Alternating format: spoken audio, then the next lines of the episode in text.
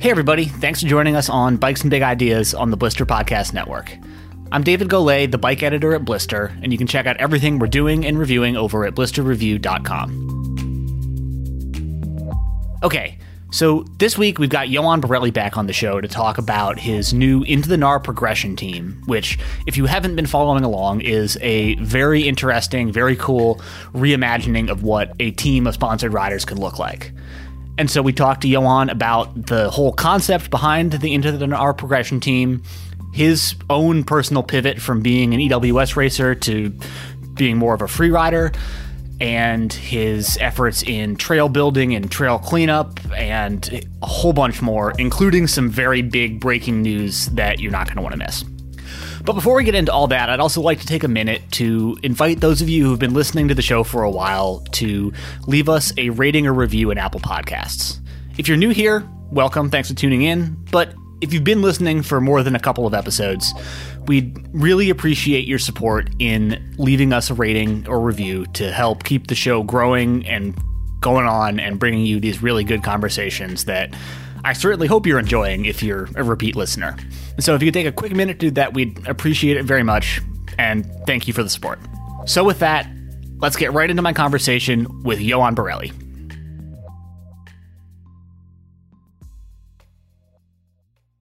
Well, Yoann, welcome back on Bikes and Big Ideas. Great to have you again. How are you today, and where are you today?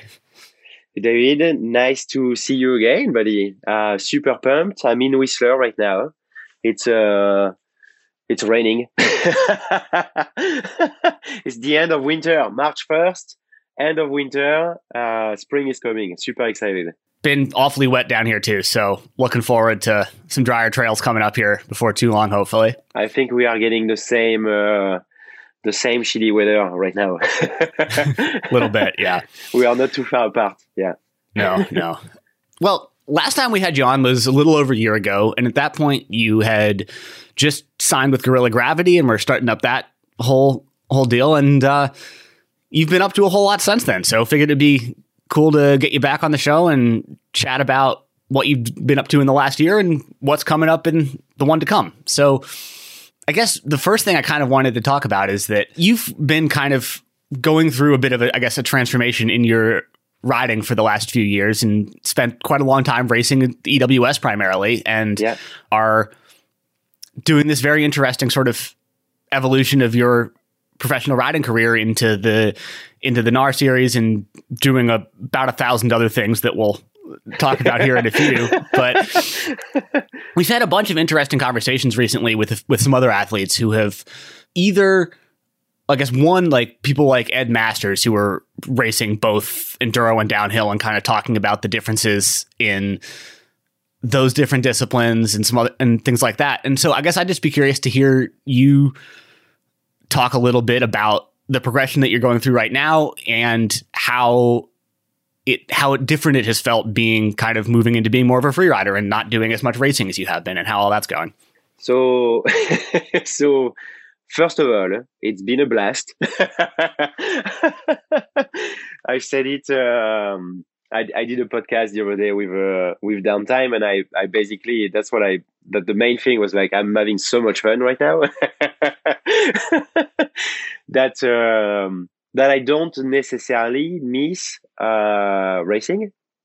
Uh, I'm still going to do a few races here and there, and uh, and I really enjoy it. And for me, racing has been uh, ra- racing. First of all, is uh, is an ama- amazing kind of uh, teacher. You know, it teaches you a lot of things about yourself, about others, uh, how to manage uh, struggles, and all this kind of stuff that you can totally uh, take on in your daily uh, in your daily life. So racing is a uh, racing is amazing, and I think that if there is some uh, some young people or even adults that are new to mountain biking or new to any sports, and they they are really passionate about it, do uh, do a few races. You don't have to be a professional athlete to race. You can totally race it at your own level. Enter that, and you will see it's a, it's an amazing journey. You're gonna meet people. And uh, and it's beautiful. It's it's it's great. If you do it for the right the right reason, it's a really uh, it's a really beautiful thing to do. Uh, if you don't, then maybe not. But um, saying that, I've been basically racing all my life. I'm thirty-six now, and I started racing when I was seven year old. Uh, so when I was a little kid, I did my first uh, kind of cross-country race. At the time, it was in nineteen ninety-three. And that's a, that's a cool thing, because I don't think that people see me as a really uh, like old school guy on the bike, because I, I look pretty young. So people think that I started pretty, maybe pretty late, or maybe that I'm, that I'm young and I didn't really see the, the whole beginning of mountain biking, but I did. And nineteen ninety-three was my first race, full rigid bike, seven-year-old. Uh, in nineteen ninety-three, for example, we didn't even have the the shifter. It was the uh, index. Yeah, yeah, yeah. The little lever on top of the bar. You didn't have like pre-grip shift, pre-triggers even. Yeah, yeah. Was, yeah, way before that. So it was uh, it was amazing. So I've seen like the whole evolution of mountain biking, and so I'm racing all my life. So we have been, you know, discovering trail building and different aspects of mountain biking. And I've been, uh, yeah, I've been simply loving it, embracing it. And I think that sometimes when you're a professional athlete or a racer, like it's really hard to figure out your uh, after career. And uh, I think you just have to go with the flow. And for me, biking, as I said, I've, I've been doing that since I'm a little kid. And it's like deeply, it's my passion. And I don't see myself, uh, you know, stopping. Like it's, uh, that's what I do. Like I, that's what I do. So now, at, you know, there's like so many different avenues to make mountain bike as a living, and you just have to be open to it and you just go with the flow. Yeah, I think that's great. And it's really cool that you and plenty of other folks too are sort of finding ways to evolve your career and have it stay fresh and different and do something totally new and exciting, even yeah. after you've been doing it for, you know, close to thirty years now. Yes. Sir. And I'd love to hear you talk a little more about just sort of the, like, kind of what goes into being the, doing the stuff that you're doing now, and how your tr- approach differs from when you were doing more racing, both in terms of kind of training and mental preparation. And, you know, you're also, you're still pushing yourself on the bike, but you're kind of doing it in a different way than you would as a, a different, as a professional racer. And so, yeah, I'd just love to hear you kind of talk about the ways in which that does or doesn't feel similar between the two sort of phases of the career and how that's all going.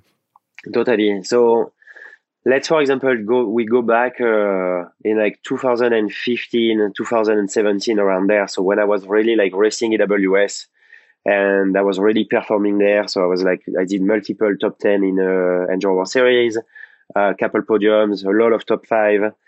And um, basically the the commitment and the uh, the effort that you have to put in the training to, to be at the top is completely insane. So so I remember sometimes riding, and all the time when I was riding, I always try to keep riding my bike pretty fun.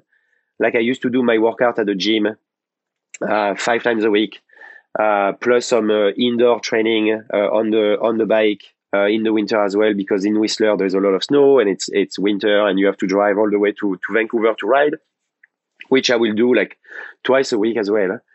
But then the, the training was always, you know, like so, so important, like super important. And all the time when I was on my bike, I would see some like crazy line and stuff, and I would be like, I don't know if I'm going to risk it, uh, you know, and risk to get hurt and then not be able to race, because racing was my job. So I was always looking at these crazy lines, because in the Sea to Sky, there's, it's basically the, where freeride was born. So you go on the trail and then you look on the side a little bit and you see all these like insane lines everywhere. And you, uh, like, it's crazy. They're like Wade Simmons stuff, and then uh, Brett Tippie and uh, Richie Schley and, uh, yeah, Andrew Shandro, all these guys, and they are, all these lines still exist. So, you know, like it's it's always been like something that I had in my mind and be like, oh my God, there's all this stuff and I want to do that. And then, but I really couldn't. And uh, now that I, that I stepped away from racing, then now I'm looking at all this stuff and I'm like, holy shit, I want to do that. And sometimes they just need a little fresh up, and then we go, we rebuild them. We make them kind of up to date, and we uh, and we send it. Man, it's it's uh, it's so good. So I'd say like my basically, since I decided to step away from racing, I uh, I completely stopped training. Like training was like a huge part in my life, and then uh, I was like, oh my god, I just I don't need to train anymore. I have, don't have this commitment, so I kind of I stopped going to the gym. I stopped doing interval trainings.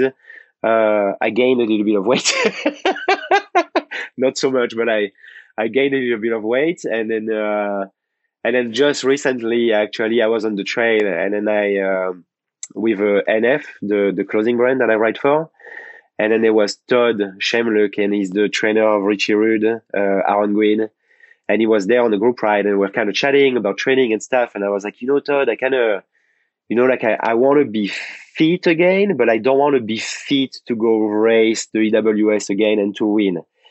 And I was like, I think I need some help, you know, someone that kind of pushed me a little bit and stuff. And so we just had a, a meeting a couple of weeks ago, and I did my test, uh, training test. And then I'm back on the training program, but gently. And I like it. I like his approach because he's like, you know, we do, we are not going to make you train hours and hours and hours like you did before. It's going to be really short and high intensity workout. So I'm really excited to do that again and then go back on, on this training to kind of, you know, I want to be, if I register for a race, I don't want to be, um, I don't want to be struggling to race. I want to be able to race the race. And uh, so that that's why you kind of have to. Uh, it's a, it's a balance with everything. So I need to kind of tutuk, readjust a few things here, and it's good. But it's uh, yeah, it's super exciting. Yeah, I saw you posted on Instagram pretty recently that you were back in the gym for the first time in like a year and a half or something. Yeah, yeah. Yesterday, I was like, okay, let's go.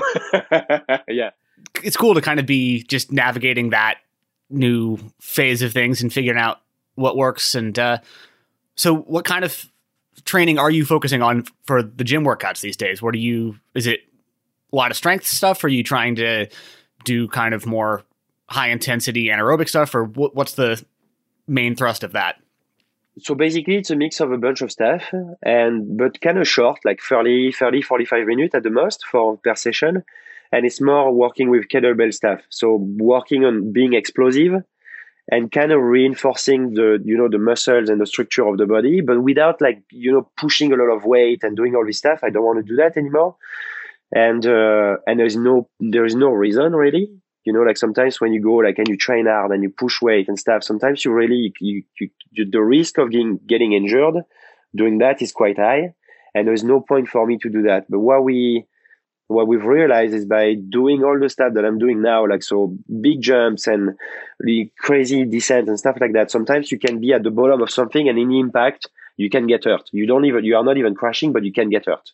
And that's what we want to avoid. At some point, you need to be fit enough. So whatever the case, you're going to take it and you are not going to get injured. So it's more, it's a mix of being flexible, being mobile, and at the same time being strong.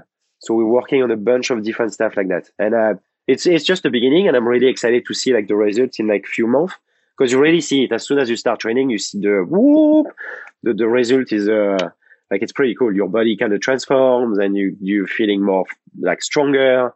You're looking at something, you're like, okay, I can take the impact of that. So, you know, like it's a, it's a mix with confidence as well. Like it works in your brain as well. And then something that may, maybe now would be like, eh, I don't know if I can do that right now because I might get hurt. Like maybe in a couple of months, I'm going to be looking at it and I'm going to be like, it goes. So it's um, it's uh, biking is is not only biking. There's there's a bunch of stuff that you need to balance, and the the, as, the physical aspect is super important. So if you are like, if you are not fit at all, you are not going to be riding the best that you can. So it's always like trying to be the best that you can be. That's super, uh, that's good in life. In every, in a lot of aspects. So always trying to be the best that you can be in, in all the aspects of, uh, of life. Yeah, I like that. And I've sort of been in a similar boat of thinking that I probably ought to start doing a better job of doing some more off the bike training too. I mean, much to my disappointment, I'm not getting any younger, it turns out. And uh, how old are you? thirty-one. You're thirty-one. Oh, are you young? You're good. Yeah. I mean, right. So, you know, I'm doing all right, but uh, it's getting to the point where I'm really starting to kind of reevaluate some stuff there and think that I need to kind of figure out some better ways to not just be out riding and kind of get some more workouts in, in some other ways too. I think it, I think he doesn't have to be wrong. And what I, what Todd told me from uh, from Performix, he said that I think that for a long time people were making a mistake and they, they thought that we needed to do to be fit. You needed to do hours and hours and hours of training. And there's a lot of studies that shows that doing like a really high intensity workout is actually super beneficial. So short period, like a short workout, but super high intensity, and the results are going to be uh, incredible. So that's what I'm going to try. I'm going to do a little bit the, the opposite that what I used to do and really, bam, get in there, send it, and then and then you're done. And then you see the results. Just, just do that. Yeah, it'll be cool to follow along with that and see here, here it goes for you. Totally. Because sometimes, you know, he can he can be kind of discouraging and you're like, holy shit, like this is where I want to go, but I'm here. And then this is the amount of work that I have to do. So it's a step-by-step kind of thing. And if you need, sometimes I need a little extra push, like me, like I, like I really, these days, I, it was hard for me to be like, okay, I'm going to find the motivation and I'm going to go to the gym. And like, I don't, I don't really have it anymore. So I need someone to help me. And it's, uh, it's totally fine. We always need people. So it's just like a matter of finding the right person and being like, okay, I need you to help me right now. So it's uh, it's cool, and it can be it can be different way. You can go to CrossFit. CrossFit. I I used to do a lot of CrossFit uh, when I used to race, and CrossFit is amazing. You just show up, you do an hour class, you just follow the workout, and it's uh, it's good. There's the sense of community as well, and it's uh and it's great. A lot of different ways to go about it. Kind of figure out what works for you. Exactly, and then I think that changing sometimes is good. Like you know, you can do something for like few years, and then at some point you're like, nah, I don't want to do that anymore, and then you just change. It's perfect. Yeah. On a, I guess, semi-related note too, when we spoke last time, you were kind of working on spinning up your whole coaching program and you've yeah. been doing a lot more of that over this last year. So totally. Would be curious to hear how that's going and what you're kind of learning yourself from, from doing that and what your plans are for that going forward also. So, yeah, so coaching has been, uh, so it's been two years that I started the coaching uh, coaching business, and uh, it's been going really, really good. Uh, and that's the same thing with coaching, you know, like it kind of, it kind of evolves. And then, uh, and then I'm learning, I've been learning so much by just like watching people ride and then filming them and then looking at videos with them of them riding and then them filming me doing the move, and then, you know, kind of exchanging stuff and then looking, comparing, and also learning myself and be like, actually, my position is not right here. So always kind of constantly changing my position, adapting myself. And it's been uh, it's been incredible because I think since I started that, my riding has really improved. Uh, I'm riding better. My position is better. I can go down some stuff, and now I can really know like where to brake, where to release the brakes. Like I can really understand the terrain way better, and um, and it really translates. When I show people how to ride a steep line, my goal is to really show them in a way that it doesn't look sketchy. So we can go sometimes on the double black diamond trail, and my goal is to really make it as easy as possible, so they can see that we can ride the gnarliest stuff ever, and we can ride it in control, and it doesn't have to be sketchy. And what I teach people is, and I what I ask them to show me is control.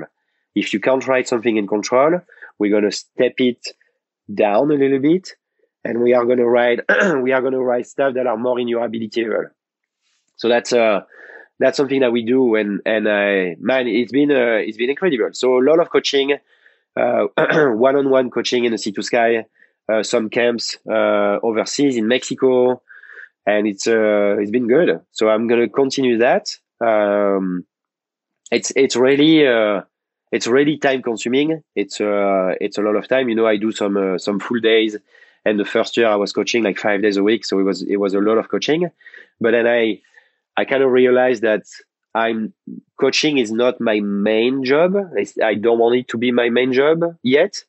Uh, I like to push myself. I like to create content for brands. I'm really enjoying working with brands right now, uh, which which is kind of funny because I think two years ago I was kind of I was kind of struggling with a bunch of stuff with with brands, and I think that you know like sometimes you you've been working with a lot of brands, a lot of partners, and it's and you feel like it's time to move on. You know, like the the, the communication is not uh, what it used to be, and uh, and uh, the brands have some new athletes, and you're kind of getting a little bit pushed to the side. And I think that every athlete feel that at some point, and it's really important as a professional athlete to listen to that and be aware of that, and being willing to like, okay, it's time to move. And for the last couple years now, I've been trying to work with more local brands, uh, smaller brands, people that are that are doing stuff uh, around here, you know, in North America. Um, and it's been amazing, you know, like working with smaller brands and local brands. Sometimes I go to North Shore Billet, and they make stuff in Whistler, and I pick up my stuff, and it's like just freshly made right here. And same with N F, and I go to Guerrilla Gravity, and I pick up my my. I actually can watch people making my frame. Like it's a, the, the communication and the exchange is is so good, and it has been way more fulfilling. That I'm now. I'm actually, you know, like re, really enjoying working with brands, working with sponsorship, working with like, uh, at like a team. Huh? Uh, which is completely based with like sponsorship and marketing and everything, and I'm I'm really really enjoying that right now. So it's uh yeah, it's been uh it's been amazing. That's great, and that carries us pretty nicely into one of the next things on the list here, which was this Into the Gnar team that you have just started. It's a very cool project and something that's kind of a bit different than most teams out there. So to start with, I guess just take us through the concept and what you guys are doing. So the con- the concept, so it's called the Into the Gnar Progression Team. Eh? And uh, we have five riders, me included. We have a thirteen-year-old, C J Oppman, he, he lives in uh, Vancouver. Uh, Nicole Kennedy, twenty-eight-year-old woman, uh, lives in Squamish. Uh, Riley Fogolin, twenty-year-old, lives in Whistler. And then Flavio Codato, uh, forty-six-year-old, uh, lives in Whistler as well. So basically all the riders are in the Sea to Sky. They are close by. Uh, we have a full range of uh, age. We go from thirteen-year-old to forty-six-year-old. And the concept was to really, what, what people, what I've realized with my series, the Into the Gnar, people really want, like to see the process of doing something these days. You know, like the, the finished product, like for example, you watch like an edit, like a three-minute edit, with like all the moves are perfect and slow-mo and stuff, and it's it's beautiful. And that's great. But then now, like since recently, actually, like two, three years ago, people are starting to really enjoy, like how, how do you actually get to this finished product? And what's the process here? And the, this team is basically based around that. It's really to show the process and the progression of each riders. Each riders of the team, they have different goals. And we are, So they have their, their big goal, their dreams. What do you want to do? Like when you, for example, for C J, what's your, what's your dream? Where do you want to go? And then C J, he's a thirteen year old. He wants to go to Rampage. He wants to compete at Rampage. Uh, the kid is like a freak on the bike. He's like super, uh, super talented and stuff. But then it's like, okay, Rampage is your goal, but what are all the little steps that you have to make, that you have to do to get there? And that's what we're going to, that's what we're going to showcase. And we are, the goal is to really, to really drive him and to really teach him how to be a professional mountain biker these days and how to get to your goal. So it's it's really uh, it's a vast program where we can go we can go anywhere, because it's really everything is based on videos. So we are filming everything that we're going to do for him. For example, this year he wants to land a backflip on dirt. We are going to show all his progression to get to this goal for this year. And uh And it's amazing because we can go in every direction. It's, uh, yeah, it's pretty cool. So each riders, they have different goals. We have twenty-five videos that are going to drop this year. Five, five videos, four, five to six videos per rider. And people are going to be able to connect with everybody. And, uh, we will see how it goes. Like the goal is to really have these riders and then, you know, like bring them, uh, all along their career as much as we can. And at some point, they're going to be able to do, uh, to do them, go for it, just send it. You, they're going to have all the keys. They're going to learn a lot with like how to communicate with brands and how to do a press release and how to, to create a video, how to organize a shoot and how to progress, how to scope a line, how to, you know, like basically every aspect, trail building, how to, you know, engage with community and all this kind of stuff. It's super cool. And I really like kind of what you said about highlighting the progression of each rider towards yeah. their own individual goals, whatever those might happen to be. And they are fairly varied. And th- like you said, there's a lot more of that style of video coming out of late. And yes, it, it feels just in a lot of ways kind of more relatable to a lot of riders, even if, you know, any, any given person is not necessarily aspiring to do backflips on dirt, for example, to use that, or, or go to Rampage. You know, it's seeing yeah. what goes into progressing and working up to doing something new is something that we can all relate to, even if the exact end result of it's a bit different. And uh, totally, it's yeah, it's just a it's a different way of thinking about mountain bike media and videos and whatnot, but it's a cool one. And I'd love to hear some more just about both where the idea came from in the first place and how you ended up kind of selecting the riders to participate in this, because like you said, you've got a very diverse group of folks for the big range of ages and from some different backgrounds and all the rest. And how did this all kind of come together? So basically, so last year uh, I signed with G G, Guerrilla Gravity. And um, so I've been working a lot with uh, Marshall. Marshall is the marketing director at, at G G. And we've been uh, really working a lot together with me as a professional athlete, uh, basically with my career and what's the what's going to be the future of Yoann Barelli. And uh, we were kind of, you know, discussing like team and blah, blah, blah, and like maybe going back to racing. And, uh, and uh, I think it was, yeah, around like July, August last year, we started to like really talk about creating a program together and supporting riders. But we didn't really know how to like how to go about it, and we uh, yeah we had a bunch of conversation, and uh, I was really wondering like, okay, we do a team, do we go race again, and do we go race the E W S and blah blah, and then I was kind of you know I was kind of questioning uh, if that was really the way, because there's there's people who like I don't believe that someone should do only one thing these days, you know, like you can have uh, you can have. So, for example, we take the example of Whistler. Whistler is the perfect playground for skiing and for mountain biking. And there's a lot of athletes around here, young, that are incredible skiers and incredible mountain bikers.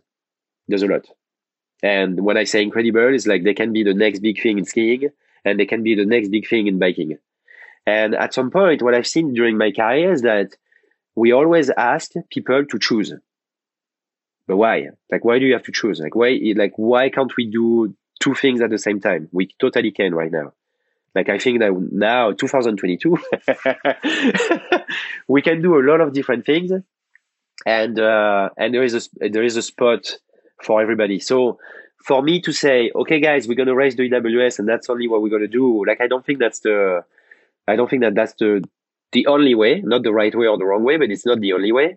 And I think that uh, Ed Masters and Wade Masters and a bunch of people racing at the elite level, they showed us that they can race World Cup, they can race Enduro, uh, they can combine a bunch of different uh, sports. And so that's a little bit what I was kind of thinking. And what I'm doing now with like some sort of free riding, Uh, I'm open to a bunch of things. I can go race a downhill race. I can go race an enduro. I can maybe take part of a, like some sort of a freeride event, which I did in Freeride Fiesta. And uh, and that's what I want to show to my riders is that we are not just like focusing on one thing. Just uh, just be up for anything and every aspect of mountain biking, because at the end you're going to be in a spot. If if that's going to become your job, your career is going to shift. You can't be a racer for all your career. At some point, it's going to have to shift. And if it's your passion deep down, you have to be open to just shift it and just uh, just go along with it. And I think that's that's uh, that's how we started, basically. So I was kind of looking at, you know, kind of riders, and then uh, in the I look I was looking on social media, because it's basically the best platform now to to check people out. And being like, okay, so these guys, you know, you see, you see a video popping up and you're like, oh, I kind of like that. And then you follow the person and you start to kind of tag along in their journey. And then that's how I basically uh, found out about C J and about Nicole, and uh, had a chat with them, a few chats with them, getting to know them. Uh, C J is thirteen, so I had some chat, some chat with his parents as well. Uh, he's going to school, uh, and it was uh, it was great. So everything kind of happened organically. Riley, I did a few videos with him last year, and he's been uh, killing it here in the Sea to Sky, doing rebuilding some stuff with me, uh, sending it, and I really see like a huge potential in him, and he can really, uh, yeah, he, he has a lot inside of him, and he can really push himself. And Flavio is one of the best coach in the Whistler Bike Park. He's he's super. Uh, He's, he's just uh, he's just amazing. Like, he's forty-six and he has such a crazy career. He was ex-Brazilian downhill champion, and he was a pro cyclist on the road in uh, in Belgium at some point. And then he became a lawyer, and then he moved to Whistler, and he, now he's a coach.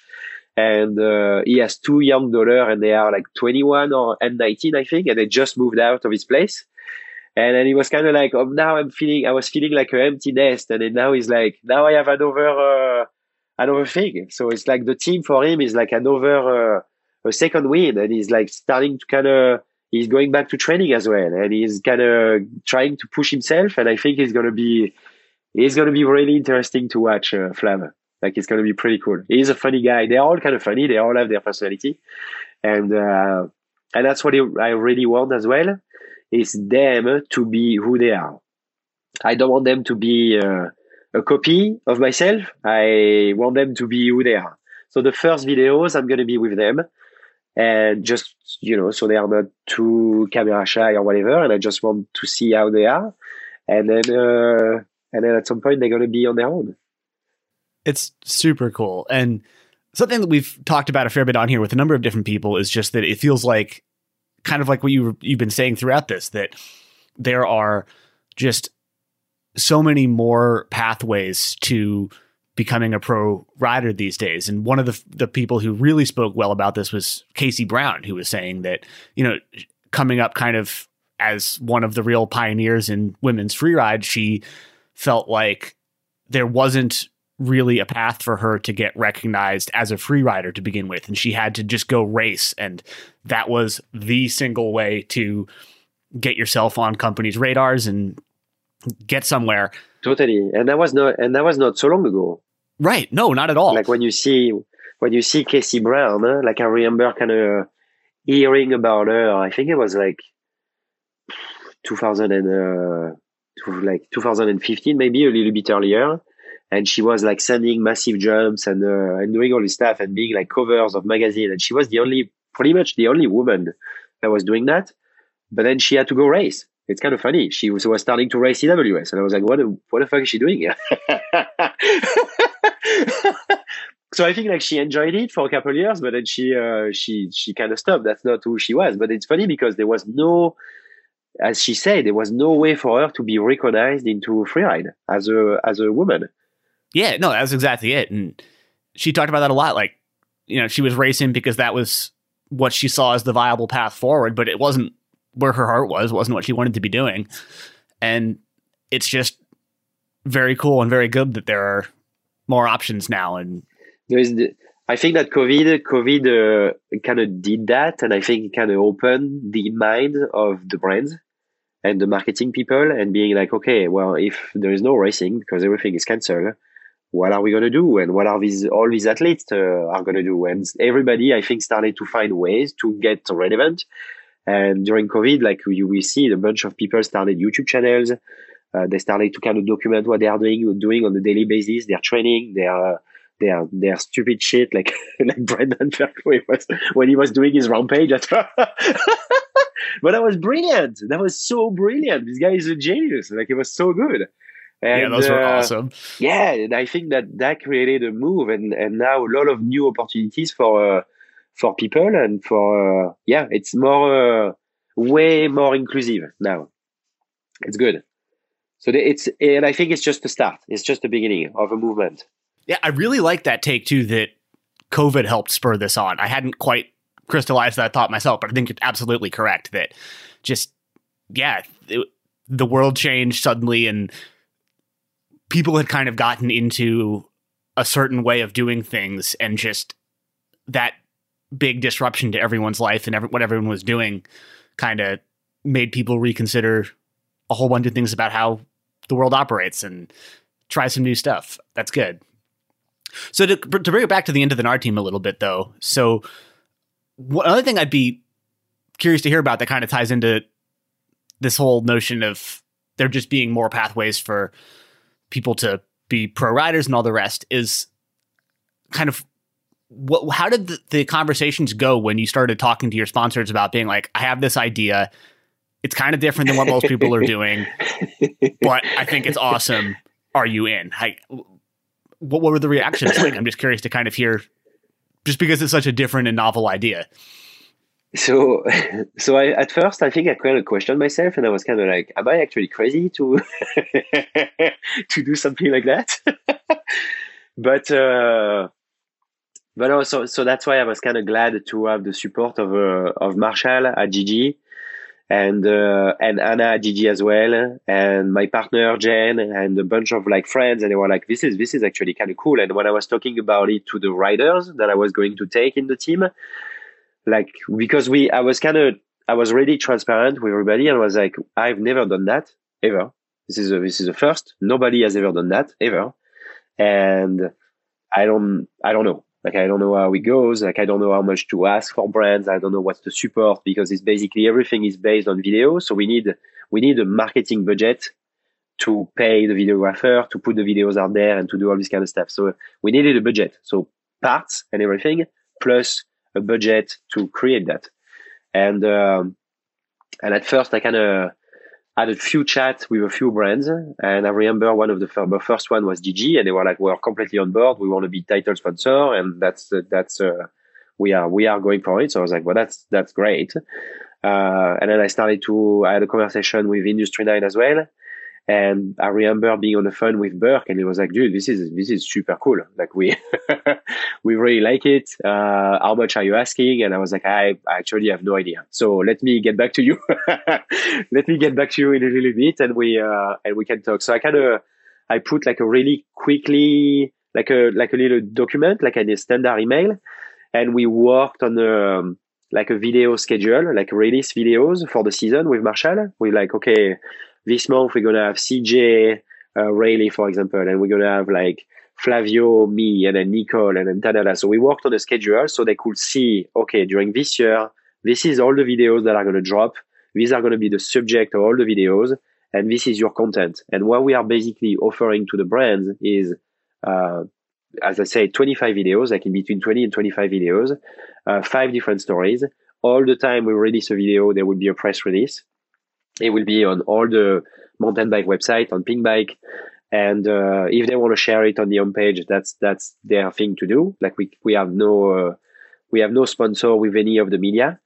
Um, but they are most likely, they are going to, they are all pretty much going to share, huh? Some of them, because it's going to be pretty, pretty cool and interesting. And I think people are going to be really tagging along and watch.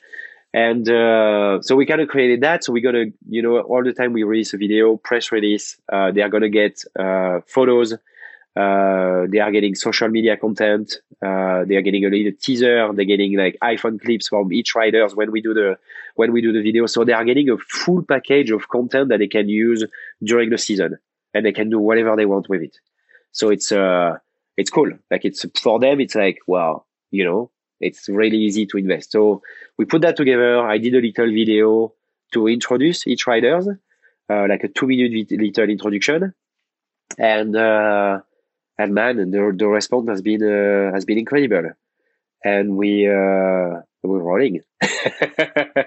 all the, basically all my, so the idea, the idea as well was to have all the brands that I'm riding for, uh, to be partner of the riders as well.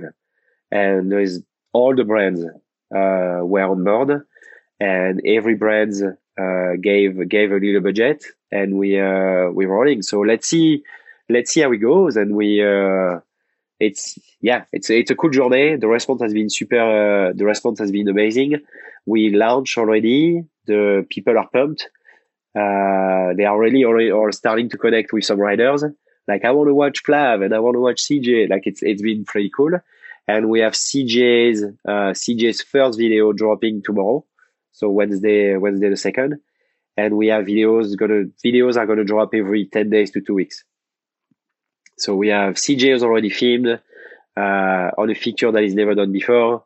Uh, that's the idea. We I want to show progression. So we are never going to do a video just to do a video. There will be like some sort of a, a progression in each video. And for the first episode of each riders, we are going to go to a feature that has never done. They have never done before, and we are gonna we are gonna do it. And same for me. I'm gonna go to something that I've never done before.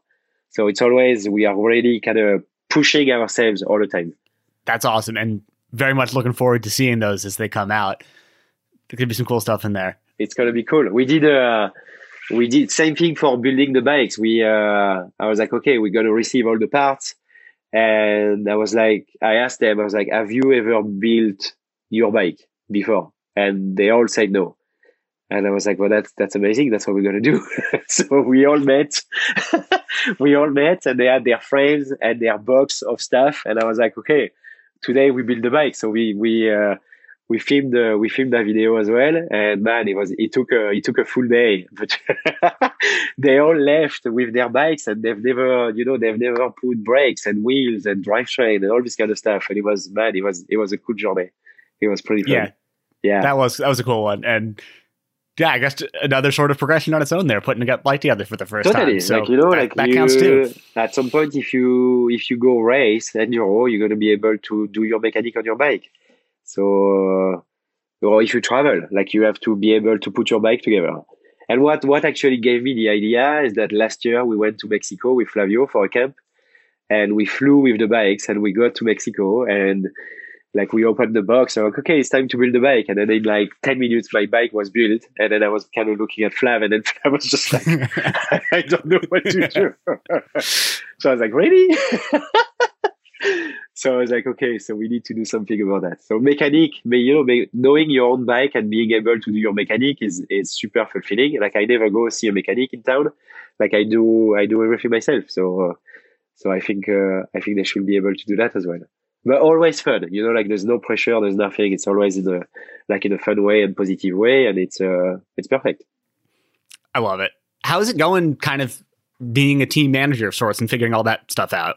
I talked to Nicole Kennedy on here a few weeks yeah. ago, and he was talking about, you know, his insane, awesome, so self-designed funny. downhill bike project and the fact that he's now having to sort of take on putting together a team for himself. And obviously racing World Cups and traveling around the world to do that adds a, an extra level of complexity to that whole deal that you don't necessarily have here with everyone based in the Sea to Sky and kind of mostly operating more locally. But there's still a ton that goes into just organizing everything and figuring out budgets and all the rest, and that I imagine you've had to kind of learn on the fly here. So how's that going? But it's going the uh, same thing. You know, it's uh, like like I like to I like to learn stuff. I like to learn new stuff, and especially when you really want to do something and you uh, like, for example, that team. Like at some point, it became uh, like it became my thing. I was like, okay, I, I really want to put that together. I have no idea how to do it, but I'm gonna learn. And you don't have to be. Uh, You don't have to be scared of making mistakes, you know. Like sometimes you uh, you do you do an order and then you you order the the wrong stuff and it's it's fine, you know. Like everything is fixable in life. You can you can basically fix everything. So, and what's the, what's the worst that can happen? Nothing. You're learning. it, it it comes from good intention, so that's that's the most important thing. So, yeah, it's man, it's been it's been amazing. Like I've been uh, I've been already having a blast doing all the stuff. Like some, I'm really not someone that's good behind a computer and doing like, you know, emails and stuff. And I I do it, but I I've been really enjoying doing that for the team. You know, ordering parts and sometimes going like through like catalogs and stuff and looking at all the components. Because what we did as well is that each riders were able to pick up the color of bikes and wheels and components and everything that they wanted. And that was also like a pretty like big uh, brain fuck to to order everything as they asked.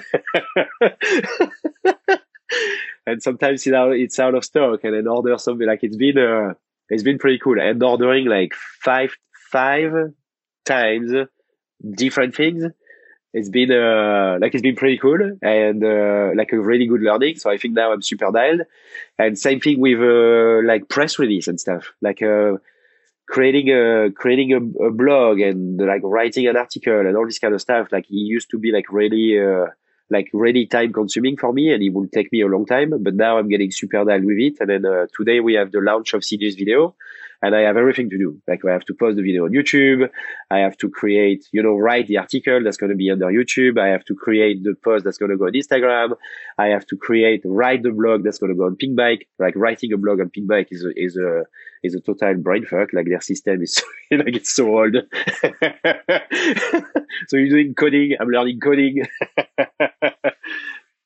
And, uh, but it's cool. So it's a lot of, it's a lot of work, but at the same time, I'm really enjoying that. And, uh, and then I go out there. And then what I've also realized is that I, I take photos.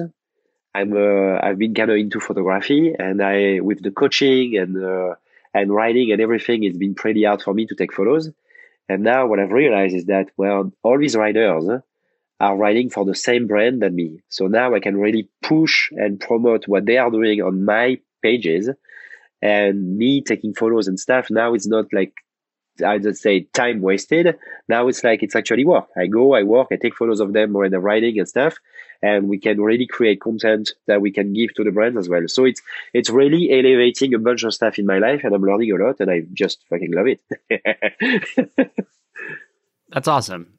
And I guess I'd love to hear a little more too about kind of your goals for this coming season as a rider for yourself too. You know, we've talked a lot about everything you've got going on kind of on the, well, everything else sort of, but, uh, you know, the whole Into the Gnar thing has been just about progressing your riding into kind of more free riding stuff. And so totally. You did a lot of really sweet stuff in twenty twenty-one. The um, Tour de Gnar video with Steve was great. And we actually had him on the show to talk yes. about it at the time. So yeah. People should check that episode out to hear a whole lot more about that whole totally. saga, which was, which was super fun. But what do you want to work on yourself, and what, what are your twenty twenty-two goals?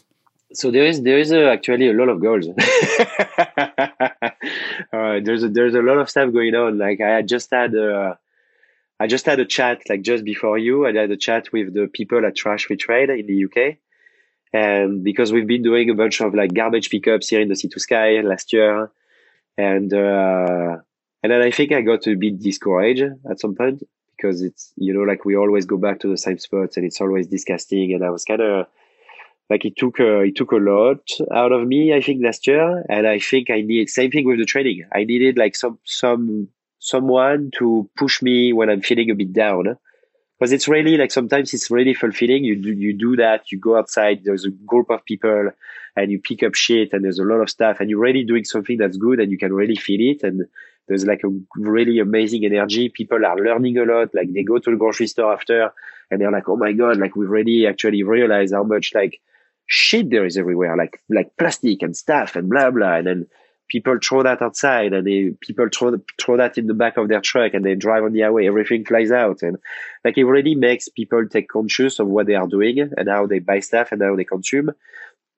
But and so at the same time, sometimes it's really kind of draining because you're like, "Fucking hell, we've we've been cleaning that like so many times, and it's still the same." And it's really kind of it's it's heavy sometimes. So I think last year I was really drained with that, and same thing with the training. I think I needed.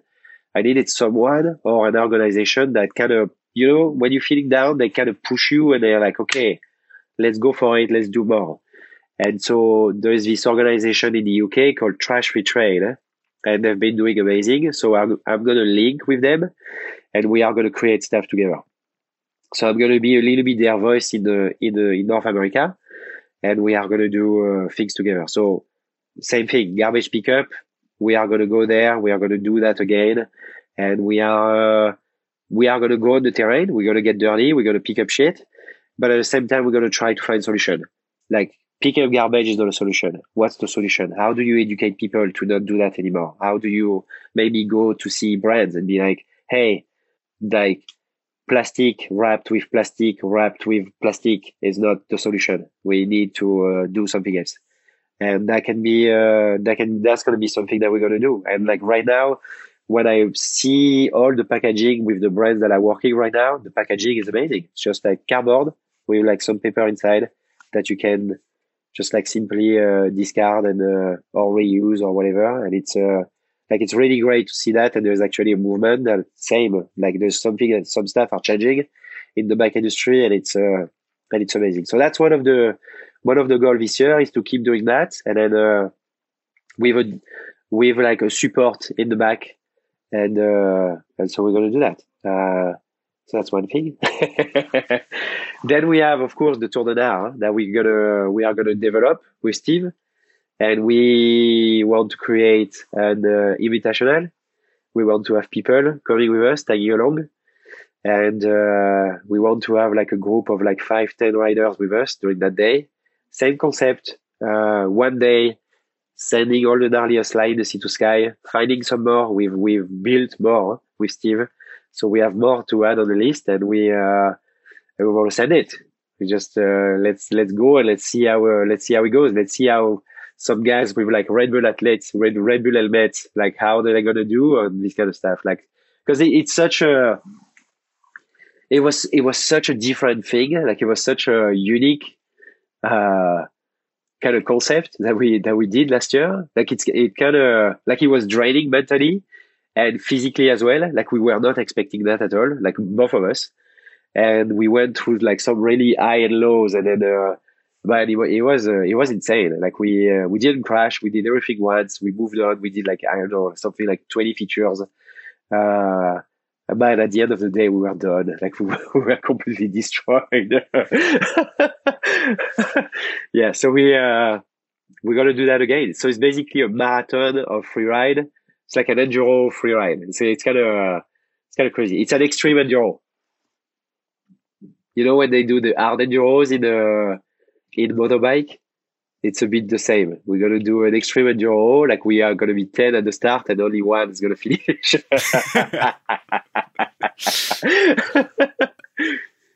Yeah. I am very, very excited to see how that goes. And can you share anything yet about who else you're trying to rope into this, or is that still a little early? Well, we, we've been talking to, uh, we've been talking to a bunch of people, and we, uh, uh, we actually, all the people that we talked to, they said yes. They are all they are all interested, and uh, so Johnny Salido invited me to Freeride Fiesta, and when I was over there, I was like, Johnny, I have I have an idea, I have a project uh, for June with Steve, and we want you to come. And he was like, "Fuck yeah, I'm coming." Uh, Steve talked to Brage Vestavik, and Brage is in as well. Uh, I need to talk to Carson Storch as well. I think Carson's gonna be in. We have Anna Bergman that's uh, interested as well. We have Chelsea. Uh, Chelsea has been sending it as well. She's interested. So we want to, we really want to do like a combo of men and female as well. And we, uh, and we, uh, we are going to send it. So if we do, if we go down this, this route, we, we want to do like a full invitational. So brands are going to be uh, participating to the thing, and we want to invite the riders. So we are going to pay for their flight ticket. We are going to pay for accommodations and everything. It's a proper invite, and it's an event. We will do like probably a day of testing, because when I, when I jumped on the bikes of uh, these, these freeriders, slopestylers, their bikes are, they are so stiff. There's no sag. Uh, that if they ride with that here on the stuff that we do, they are, they, it's, it's not going to go well. So we are probably going to have to like do setting on the bikes, like adjust suspensions, tire pressure and everything, and have them kind of getting familiar with the terrain, because it's not everybody that's going to be able to ride like, like super steep rock faces and being in control. Like it's really, uh, it's like such a like different terrain that we have here, and kind of unique, that people need to get used to it a little bit. So we're going to do like, it will be probably a week where they come and uh, kind of riding different stuff, getting used to the terrain, changing the setting of the bikes. And we, uh, and once we are ready, we just go send it. It's going to be good, man. That's going to be awesome. Yeah. I can't wait for that one. Yeah, it's it's going to be cool. So, uh, yeah, we have we have a good list of people. Uh, Remy Metellier is in as well, which is going to be super hard for Remy, because Remy is really, uh, like, you know, like we if we have, let's say we have twenty-five features from, from Pemberton all the way down to Vancouver, we have a timeline. And sometimes we can stay only like half an hour on the feature. So you're going to look at the feature, you're going to see like, okay, it goes, I do it. Or if you stay too much time thinking about it and stuff, then uh, then you're done. We're moving on. So if it's either you are in the train and then you you can you can be in that zone where you're like, okay, it has to be quick, or you don't and it's not going to work. So Remy, Remy takes a lot of time, you know, to do stuff, and it's like really precise and everything. So it's gonna be uh, it's gonna be really challenging because we are all different, and some people are gonna struggle more than others, and it's uh, and that's the beauty of it as well. It's gonna it's super cool, but uh, but yeah, it's gonna be exciting. And then Brage, Brage might come and he might look at stuff and he'll say, "Up, up, super easy." He's gonna grind around. It's and it's also for us. It's gonna be a test as well to see if really what, what we are doing here, is it actually super gnarly or is it uh, actually super chill for some of the best riders in the world. So it's uh it's cool. Like it's gonna be uh it's gonna be cool. I love it. I have nothing to add to that, but just just psyched for it. Yeah. Anything else for twenty twenty-two? Not that uh that's a short list already, but anything else you want to share? I I I kind of, you know, I went to Red Bull Hardline uh, in two thousand seventeen, and I wasn't ready at all. So I went over there. I was not prepared for how the massive those jumps and uh, this track was, and I did a few, a little bit of the practice, and I ended up I ended up not riding uh, for the race, and uh, I kind of have this feeling of uh, not uh, achieved. So I'm really thinking about it. Uh, the only thing with G G is that we don't have a, we don't have a downhill bike. The only the only bike that we have is a one seventy, one sixty travel. And if I go there, I will need I will need a bigger, probably a bigger bike. So I've been talking to Matt, the engineer at G G, and we we will see. We will see. We're gonna we're gonna work on something. If it if it doesn't happen this year, you know, like when you have something like that, like it's in me, and I really want to do it. And it, for me, it's not a matter of age. Like I'm thirty-six, and I can totally do it when I'm thirty-seven or thirty-eight or thirty, thirty-nine. I don't care. So if it doesn't happen this year, and we don't have the proper equipment, we won't go. But then if he, if I, if we can make it happen next year, we will go. So, anyways, in any ways, it will happen at some point in the next few years. Well, that's quite a teaser, and it'd be cool to see G G kind of come back full circle and have something totally. A little more like a downhill bike. Again, it's where yes, they started, right? The first bike was the the O G G G D H. I and, know, uh, yeah, yeah. I guess we'll just have to stay tuned for that. So, so let's see how it goes. I know, I know, I know that G G, they have a lot in their plates right now, and they are they are just they have been killing it, you know, with the lead times and everything.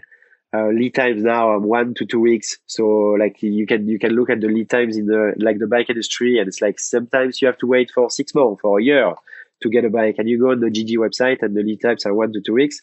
So they've been like, they just completely uh, killing it. They just, you order a frame, boom, they're going to make it chook, shipped. And uh, so yeah, G G, G G is doing some big moves. I'm, I'm super, uh, super pumped to work with them. Yeah. They've been doing good stuff, and we've been really impressed with the, the current bikes we've been on. Got full reviews of the current Smash and Nirvana up, and I actually just finished uh, Trail Pistol one yesterday, so that'll be up super soon. Um, don't have it published yet, but might by the time this episode goes live. It been psyched on it, so that's cool. Well, Yoann, I should let you get going here, but before we do, we do like to wrap up by asking the guests what their big idea is, if they have anything to share, and you've obviously dropped a couple on us already, but anything else to round it out? The big idea. My big, my big idea, I think these days, you know, it's, it's to kind of open up to, to allow access to mountain biking to a lot of people. And I think that, you know, I've been, I've been growing in, uh, in France. I'm French. I'm a white person. And I've been like really privileged all my life, and I think that sometimes we don't even uh, we don't even know it. Like, you know, we we grow up, we live our life, we go to school, and everything is easy and it's beautiful. And of course, we have all the struggle of life and everything. But there are there are some people, and especially these days, that are really suffering, and we can really we can really see that fucking hell, there's there's huge differences in the world. Like there is a uh, like I live in Whistler, I have a nice house in Whistler, and I'm getting paid to do my passion, and it's a uh, And it's amazing. And I think that being more inclusive and being more open is, uh, is I think is it's not the it's not just the way to go. It's like what the world should be right now, and uh, and we need to go for it. So I think that creating this team also and having this kind of range of riders with like different horizon and everything, I think it's uh, like it's going that direction, and uh, and it's just the beginning. So uh, you know, I have my ass out, and I wanna I wanna help people. That's really what I want to do. I want to help people to achieve their dreams. And uh, if there are people out there that are listening right now and they they are like, wow, we have this kid, and he's, you know, like he's he has something, he's talented, he has the passion, but you know, like, you know, he he doesn't have the the financial support, like the family, and you know, like he he doesn't come from like a privileged family, then you know, reach out and we can uh, we can help and we can really give. Uh, that that's really what I want. And yes, in- inclusivity and being uh, being open. And uh, yeah, let's go. Let's go from there. Time, the, the world has to change. I think we all feel it, and uh, and we need to have more compassion and, and passion and sharing and being open. And uh, yeah, I think that's uh, that's what I have to say. I don't know if I really articulated myself, but you know, you know the feeling that comes from me, and uh, that's that's the, the most important. Amen to that. And I think the bike industry has taken some good first steps in that area in the last little bit, totally. But there's still a long way to go, so yeah. Let's keep moving forward. There is still, a, of of course, there's still a long ways to go, and uh, but the, there is a shift happening, and uh, people are really starting to realize what's uh, what's happening in the world. And you you look right now what's happening in uh, with the, the war in Russia and Ukraine, like it's it's completely uh, it's completely insane. So uh, yeah, we uh, we can help people, and uh, and let's fucking do it. But not not like coming like, yeah, we want to we want to help we want to help we don't want to be the the the conqueror that are, you know, like we, you know, there, there is a way to do it, and I've been to also trying to find a way to to come across as not uh like a white privileged supremacist kind of person. Like, you know, there's a way to talk about stuff. And sometimes when you don't know the way, like, it's good to be quiet and you learn and you listen. And at some point when you are ready, and then it's it's time to go. So right now, I think for me is a, is a time where I want to learn more about this kind of stuff. And uh, and at some point we we will do it. Let's make that happen. I like that a lot. Yes. Yoann, it's been awesome. As always, great to chat with you. And thank you. Thanks again for coming on. Cool, man. Thank you so much. And then uh, talk to you soon. Yeah, absolutely. Yes. Okay, that's it for this edition of Bikes and Big Ideas. And again, if you're enjoying the show, then we'd really appreciate it if you take a quick minute to leave us a rating or review in Apple Podcasts. And of course, thanks to Yoann for the conversation, thanks to Taylor Ahern for producing this episode, and thanks to you for listening. From all of us at Blister, please take good care of yourself and everybody else, and we'll talk to you again real soon.